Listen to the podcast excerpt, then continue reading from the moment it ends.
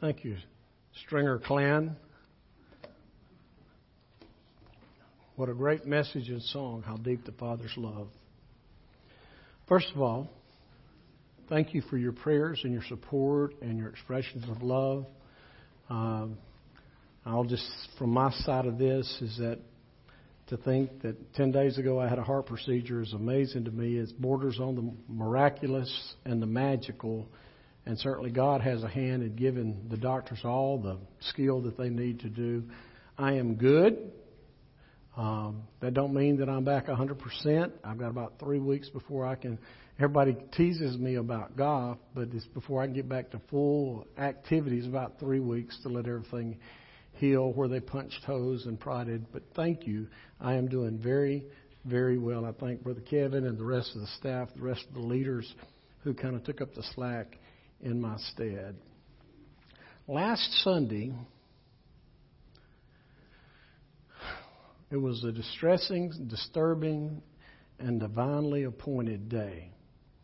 I was distressed and disturbed because when Deborah and I sat down to tune in, we really wanted to worship with you guys and hear Brother Kevin bring the word. And uh, uh, when I went to the stream, it didn't stream.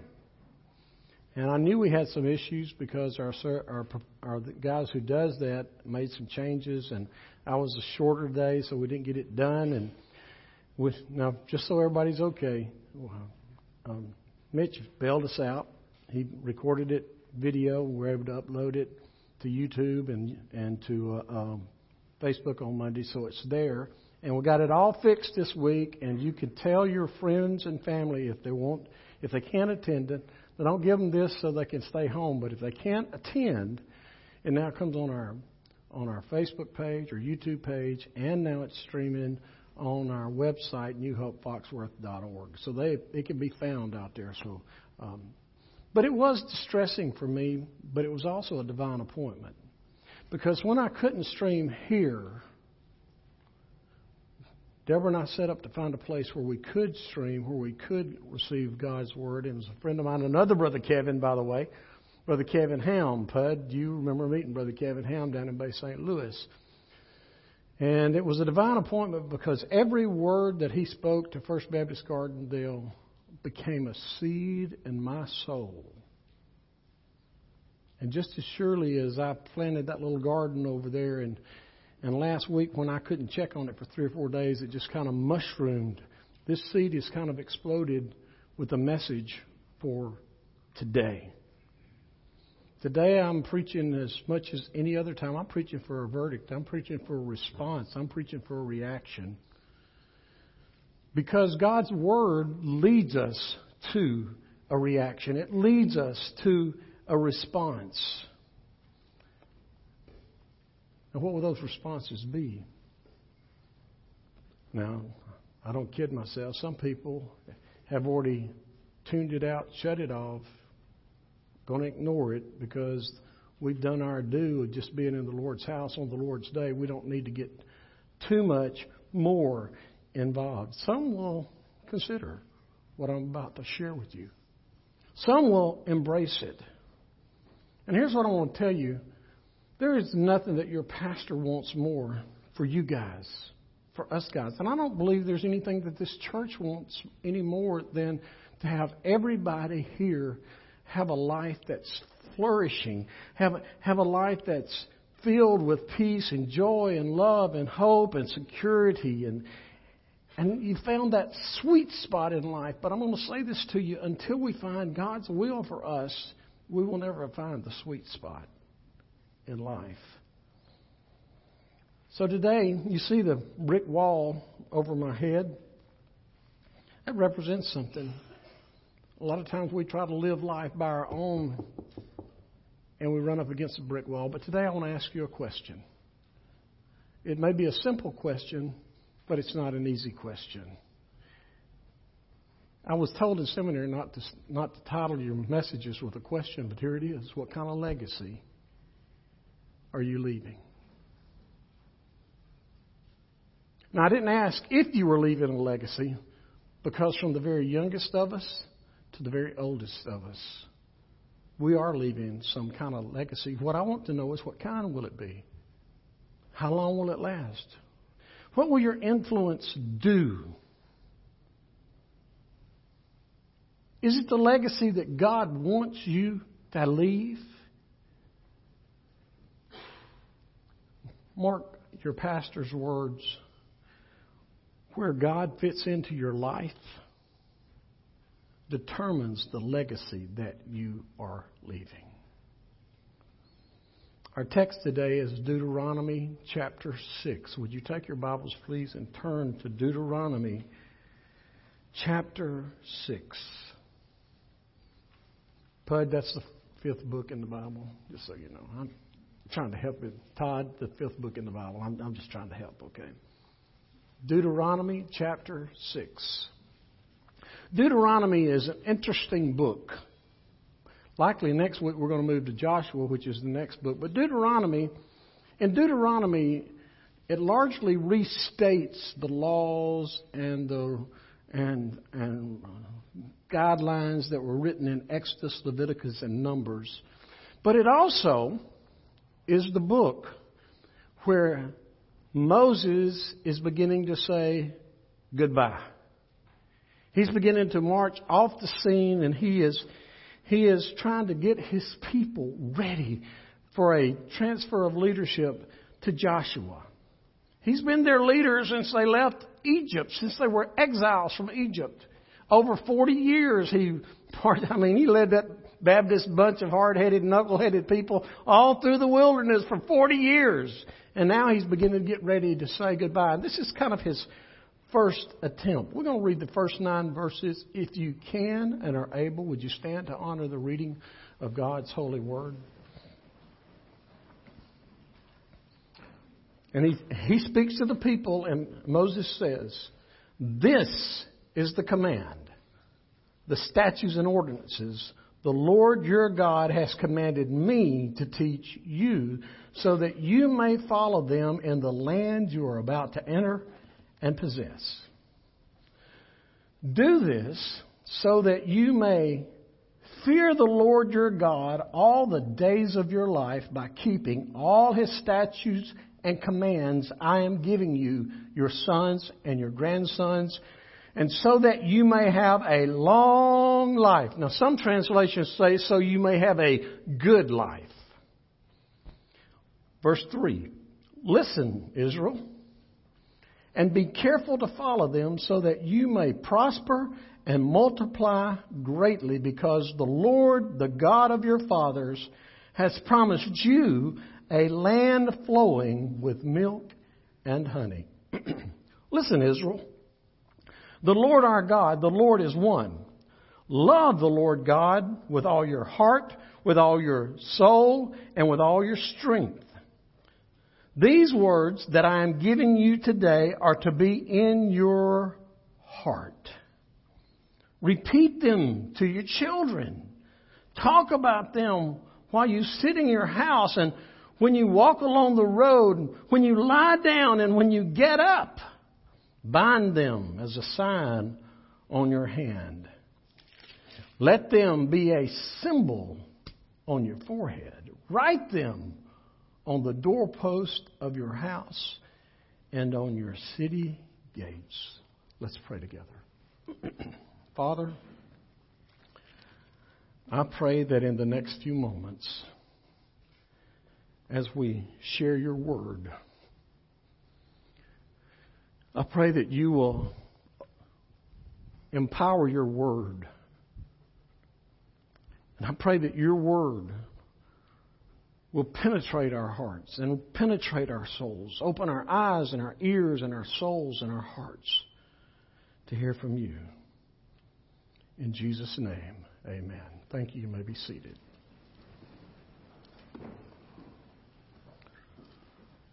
Russian revolutionary, the founder of the Russian Communist Party, the one who said that the goal of socialism is communism. His name is Vladimir Lenin, is what he goes by. And he's the one that made this statement Give me just one generation of youth, and I'll transform the whole world. By the way, he also said, If you'll give me your youth for four years, I will plant a root in them that will not be unearthed. I'm afraid that may be where we are in America today. And for those that might think that socialism and communism are not so bad, Vladimir Lenin said this Atheism is the natural and inseparable part of communism. Why in the world, Brother Jerry, would you start here with this? My reasons are simple. As I begin to study, as I begin to study what Moses was telling them, as I begin to think about this thing of, of heritage and legacy, as, as, as I hear Moses' impassioned plea to convey to the people how to honor God's name, how to keep God's word, and how to impact people beyond himself, these words weigh heavily on me. I think about Moses and, and how all the things that he had witnessed I mean, he had witnessed their lack of faith. He had witnessed their lack of courage. He had witnessed their lack of belief in. He had witnessed their lack of trust in God. The God who had rescued them from the hands of the Egyptians. And, and he knew, he, he saw enough to know enough that the children of Israel were, had trouble ahead because of their lack of faith. This is Moses' first attempt their first attempt to try to teach them to love God and to trust God for their future. And I believe it's for us too today. I believe he's, when you look around at our, our church in America is in such trouble. And the future lies ahead. And too many of us have our eyes backwards. If we could just go back I think Pud said it's Wednesday night, and it's never going to go back. Let me just give you a secret. God doesn't want us to go back. He wants us to trust Him, love Him, and go forward. So from this text, I want to give you, you probably have the outline in the bulletin. I want to give you three thoughts, just kind of run around this for you and for me. The first thing that I see that I would call is your command. Your command. In verse 1, the word command is used twice. He says, This is the command the Lord your God has commanded me to teach you. There is a command there. The word command, okay, about to get in trouble. A command is not a suggestion. It is not a good idea. It is not a nudge. A command is an ultimatum. And did you know that's how God works? God speaks His word and we're to respond to it. A preacher is not God's PR person to get people to join God and add Him into their life. A preacher delivers God's message. The Holy Spirit involve, uh, empowers God's message and people respond one way or another to the message God has given. It's not up for debate. The truth is, we, one of the problems with our culture today is everybody is trying to redefine what God has already defined. We have no right to redefine what God has already defined. We want to define right and wrong. I'm going to steal from Jimmy and some of those guys in that class out there, because they mentioned this when we did the uh, um, the Tony Evans Kingdom Man study. Please listen. You may have heard this in Sunday school. You can mark it down. Right is right, even if nobody does it. And wrong is wrong, even if everybody does it. Did you get that, kids? Right is right. It doesn't matter what your friends say or what they do. Wrong is wrong. It doesn't matter. God defines right and wrong. God defines uh, genders. He created male and female. There is no other gender. And to think, you watch on TV, thankfully, we still have followers of Christ in our school system. Can you imagine being in a school system where they're teaching pre um, preschool, elementary, that they get to choose another gender and nobody knows what it is? That's an affront to God. That's not an affront to you and me. That's an affront to God who created male and female. And by the way, that's marriage. One man, one woman. He defined what marriage is. We have no right to re- redefine it. And his perfect will is one man, one woman for life. But if you read your Bible closely, there are some times when, because of our hard heartedness, did you realize that? The reason for divorce today is because of our hard heartedness. That people get outside of God's will. But here's what I want to say to you is that God has already defined it. And you and I will never, never, never know the blessings of God if we choose not to live by His Word. If we choose to live outside of His Word, we will never understand the blessing and the favor of God. Now, your command, Brother Jerry, what is, where are you going with this? Your command is to do this. You are to teach your family. Teach your family. Now, we're going to put it up there one at a time. Don't jump the gun on me there, Mitch. We, but, but God, but Moses is telling them to teach your family to fear God and to love God. To fear God and to love God. Let's take that one at a time. Let's look at to fear God. He teaches us, He tells us that we should teach our family to fear God. Now I want to say that again because we live in a no fear society. Fear God. There is so much pushback from this today that many preachers will not even address the subject. The truth is, is that Solomon, let's back up, David and Solomon, Psalm 1, 111, Psalm, Psalm, uh, what is it, 5? Excuse me, Proverbs 9, Psalm 111, Proverbs 9 says, the fear of the Lord is the beginning of wisdom. Proverbs 1 says, the fear of the Lord is the beginning of knowledge. So we get real knowledge and we get real wisdom when we fear the Lord. Hello? Let me ask you a question. Now, young people, you're exempt from this. How many adults in here you thought you knew it all until you grew up. Okay, the rest of you show up about one o'clock. I'm going to preach on lying.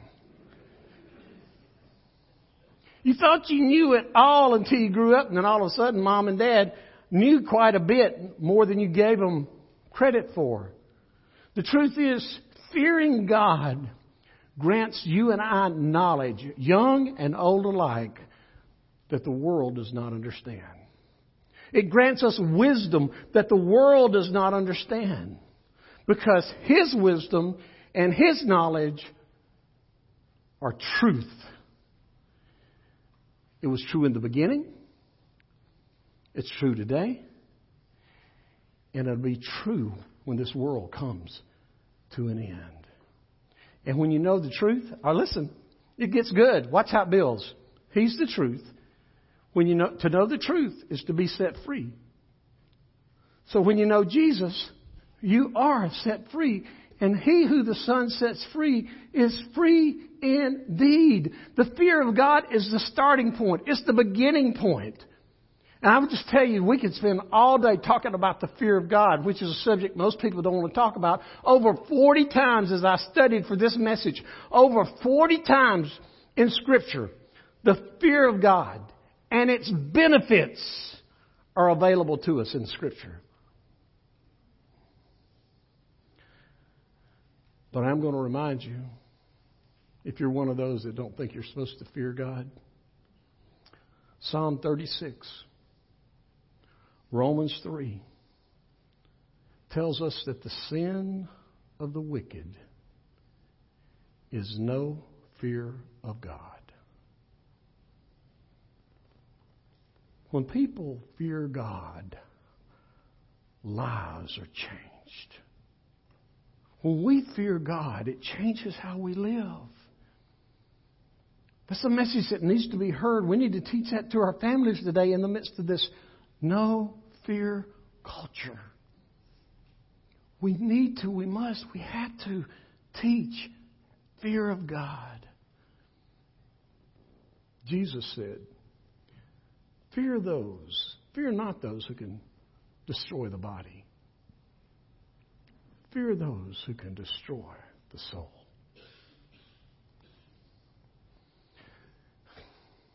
So much more I'd like to say, for the sake of time, we'll move on. I'll just say this. If you don't fear God today, here in this world, you will there one day in His world.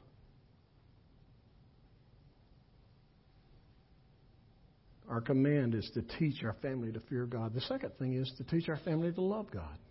He says it down there. This is that great commandment, verse five, uh, verse four. The Lord our God, the Lord is one. Love the Lord God with all your heart, with all your soul, and with all your strength. You know what that means? That means to give God total, complete, and exclusive devotion. I want to say that again. To love God means to give Him total, complete, and exclusive devotion. In Mark, when Jesus quoted this passage, Mark add and mind, so it's heart, soul, mind, and strength. And Jesus said this was the first and the greatest commandment. Loving God in this way is putting Him front and center of your life. Now, when we look at our text, Moses is preparing them and he's preparing for his exit. You could find in Deuteronomy that he keeps pointing, keeps pointing them toward God being the love of their life. God being the love of their life. When someone is the love of your life, most of your life centers around them.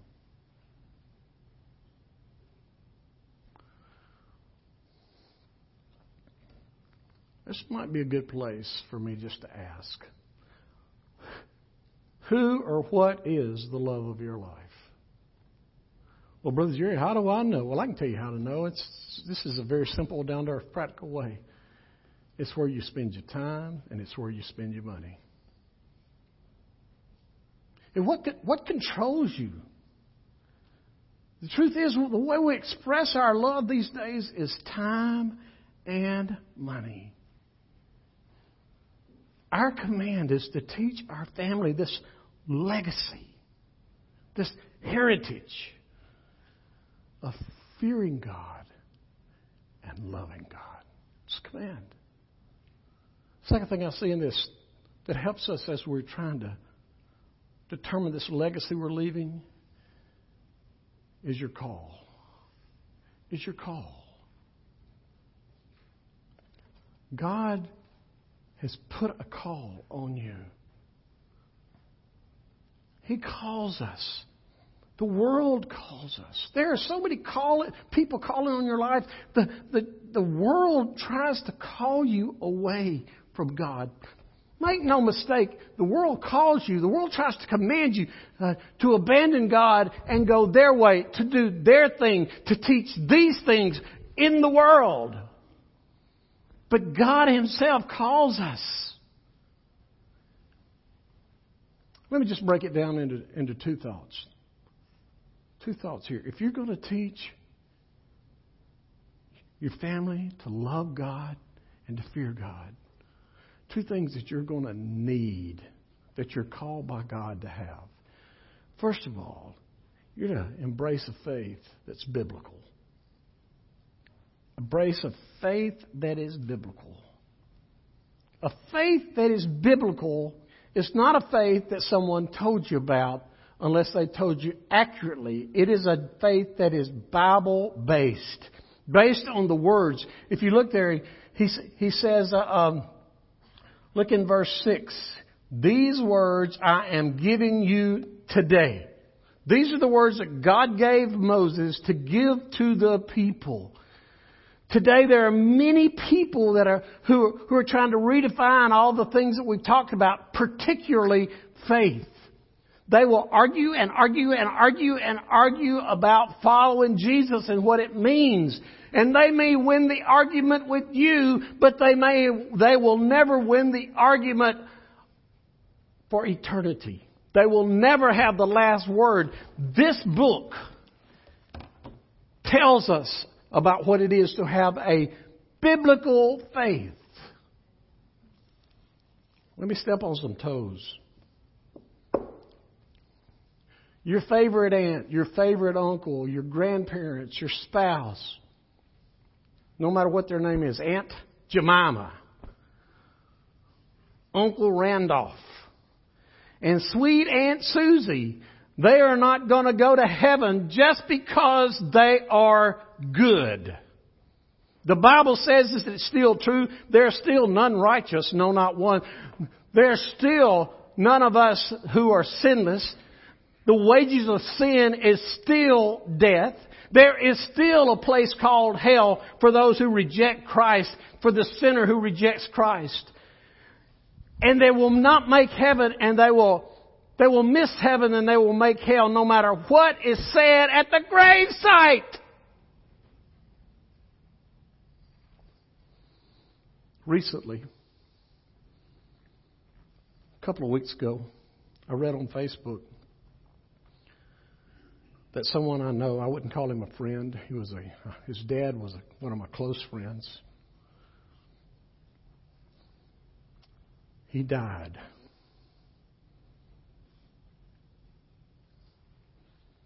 His grieving sister, who loved him dearly, put on Facebook, He's enjoying heaven with dad today.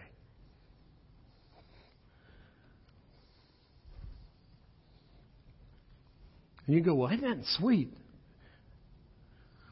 I guess, if you think so.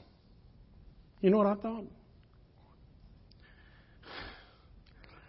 I thought if he's in heaven with his dad, it's probably more like hell. Because he never wanted anything to do with God or God's people or his dad very much when he was on earth. Why in the world do you think he's going to enjoy being in heaven if he didn't want to be with God's people on earth? Brother Jerry, you're cold hearted. No, I'm trying to be a realist because here's the truth. If you think being good and sweet and kind gets you into heaven, you're going to wind up in the place that likely he did.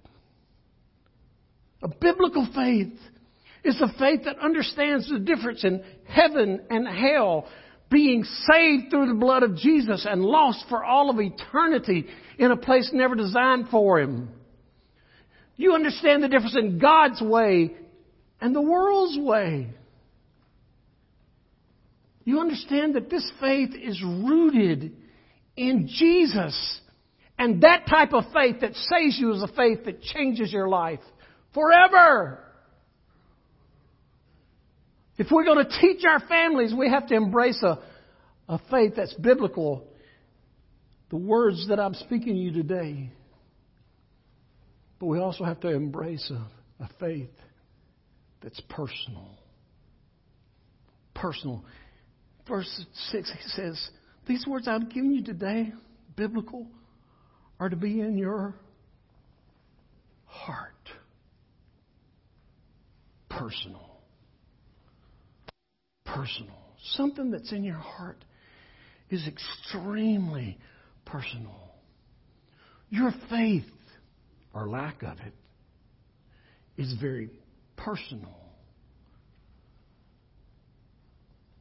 Biblical personal faith changes your life. It changes your want to. It changes your priority. It changes your direction. When I read about Moses and I read the words of Moses in Deuteronomy, I'm reminded of some of the things that I've already said.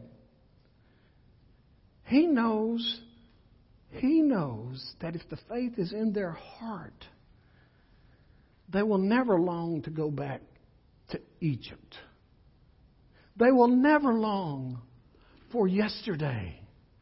They rather will look to the one who saved them and look to the future.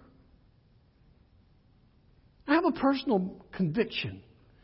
I believe it is impossible to love God with all your heart, with all your soul, with all your mind, and all your strength, and leave Him on the sideline of your life. Because of who He is. When it's personal, it's up close. When it's up close and personal, it's palpable because people can see Jesus in you.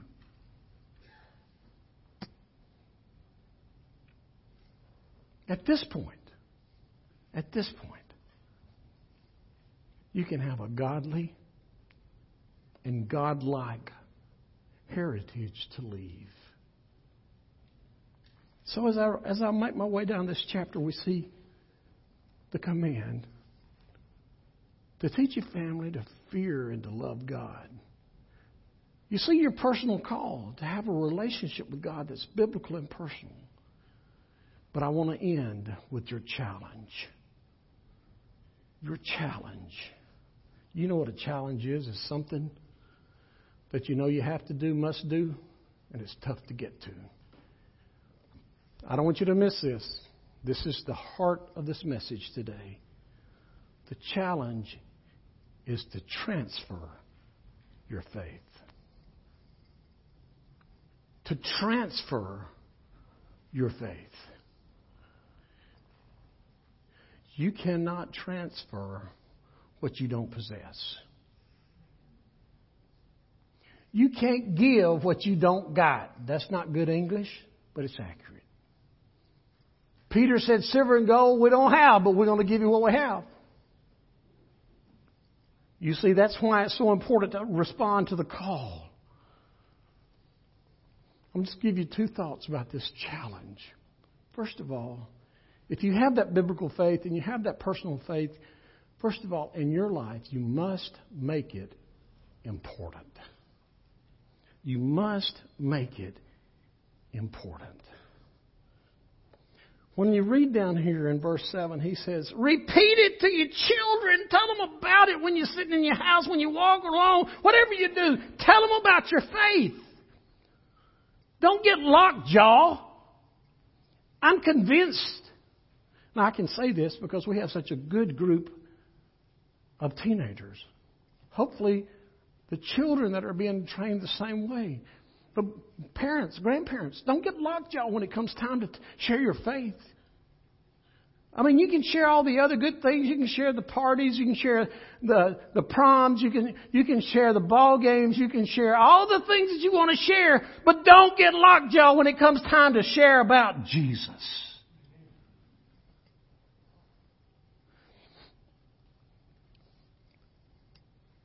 we teach our children those things that are most important to us. We make sure. But too often, too often in our lives, we come into a room like this where we're supposed to worship and honor God. And we sit there with our mouths shut, and when we get out the door, we can't wait to start talking about something else. You know what? If you want to be mad at me, be mad at me. I have heard and I've heard and I've heard that ball team's on fire. That ball player's on fire. They're on fire. They're on. You know what? I'd love to hear somebody say, this church is on fire. I'd love them to say, those people, they love Jesus and they are on fire for Him.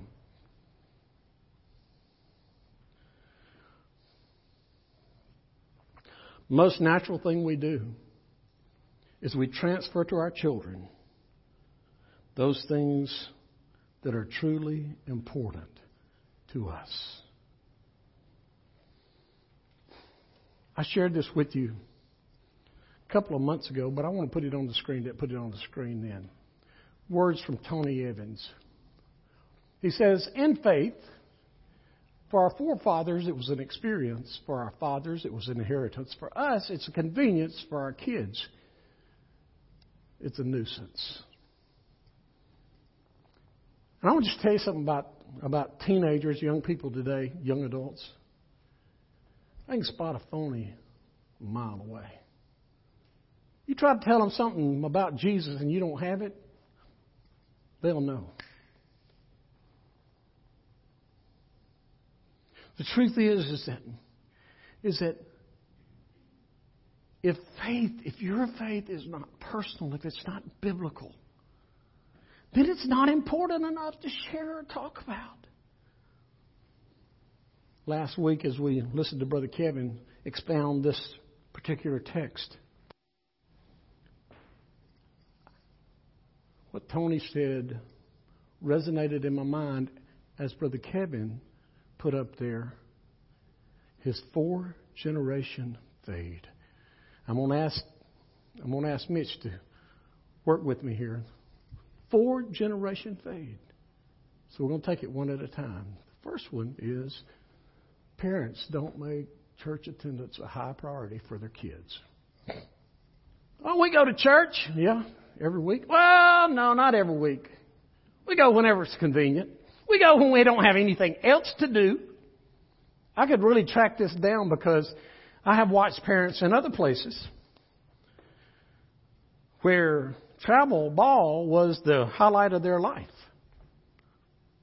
And every weekend they were gone. Three weekends out of the month they were gone playing ball.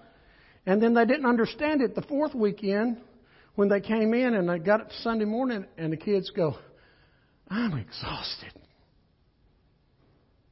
And all of a sudden it's not important to them.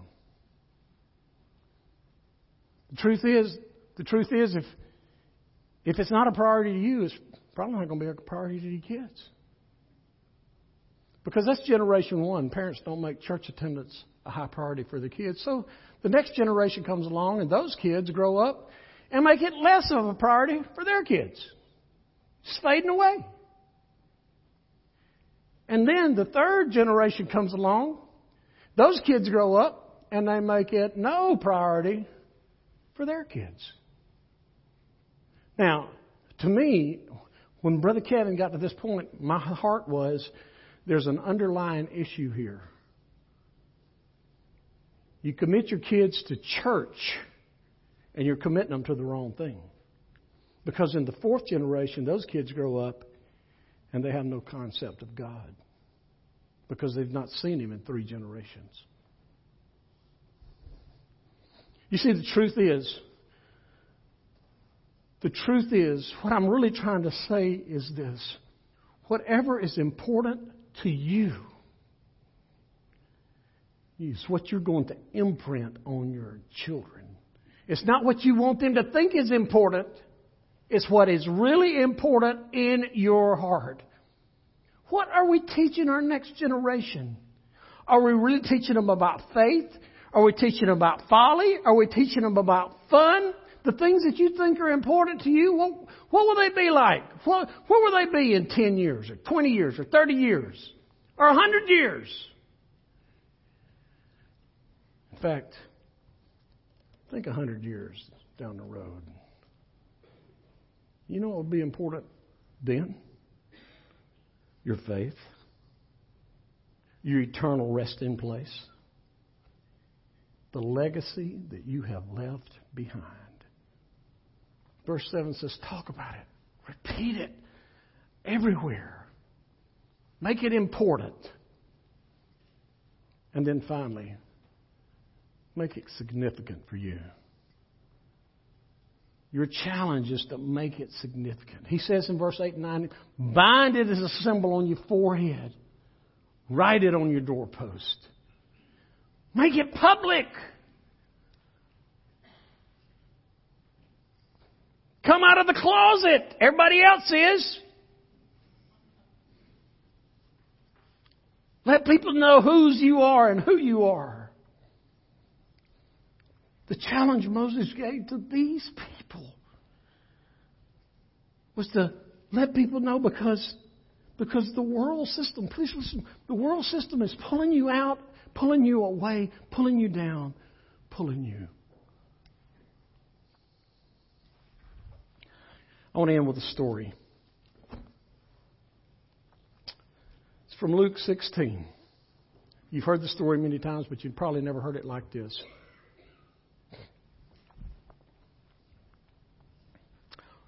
There was a man, there lived a man who was very well off.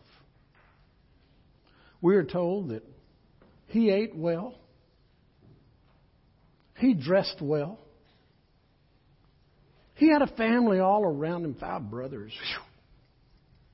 All their family.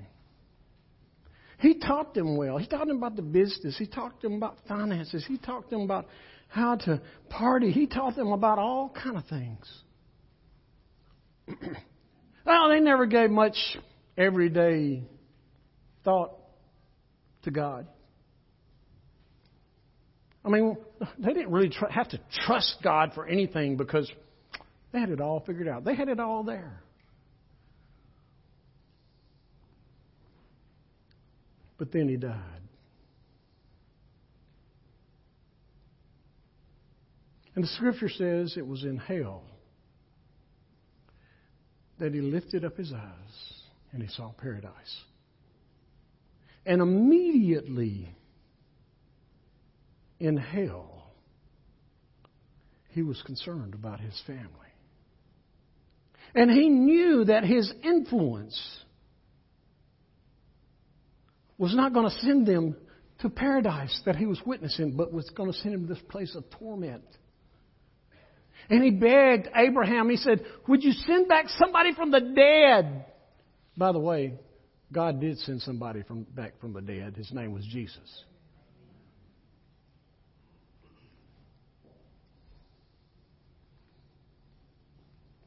And you go, Brother Jerry, how does that how does that equate to me? Because I know I'm going to heaven. Okay. Perhaps. Perhaps. So let's change the story. In this room, most of us, we fare sumptuously, we eat well, we dress well, we teach and we train our families. We do all those things well to leave this legacy and then we die and we wind up in heaven. And just as sure as the rich man could see from hell to paradise, you can see from paradise to hell. And you look down there and your mind goes back on earth. And you think about the legacy that you left with your family. And you know that nothing in your legacy, nothing you left them, nothing you transferred to them is going to help them miss that place that you look down there and see in torment. What's heaven going to be like for you then? Could that be the very reason that in Revelation 4 that God has to wipe away tear from every eye?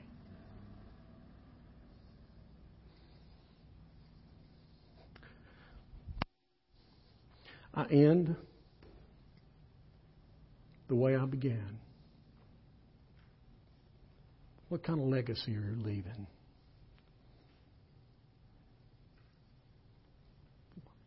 Your family will be able to find, buy cell phones and houses and cars, go to the church building, the ballpark, and the rest. But because of your legacy, because of your influence, will they find Jesus? Because He's the answer. Let's pray together.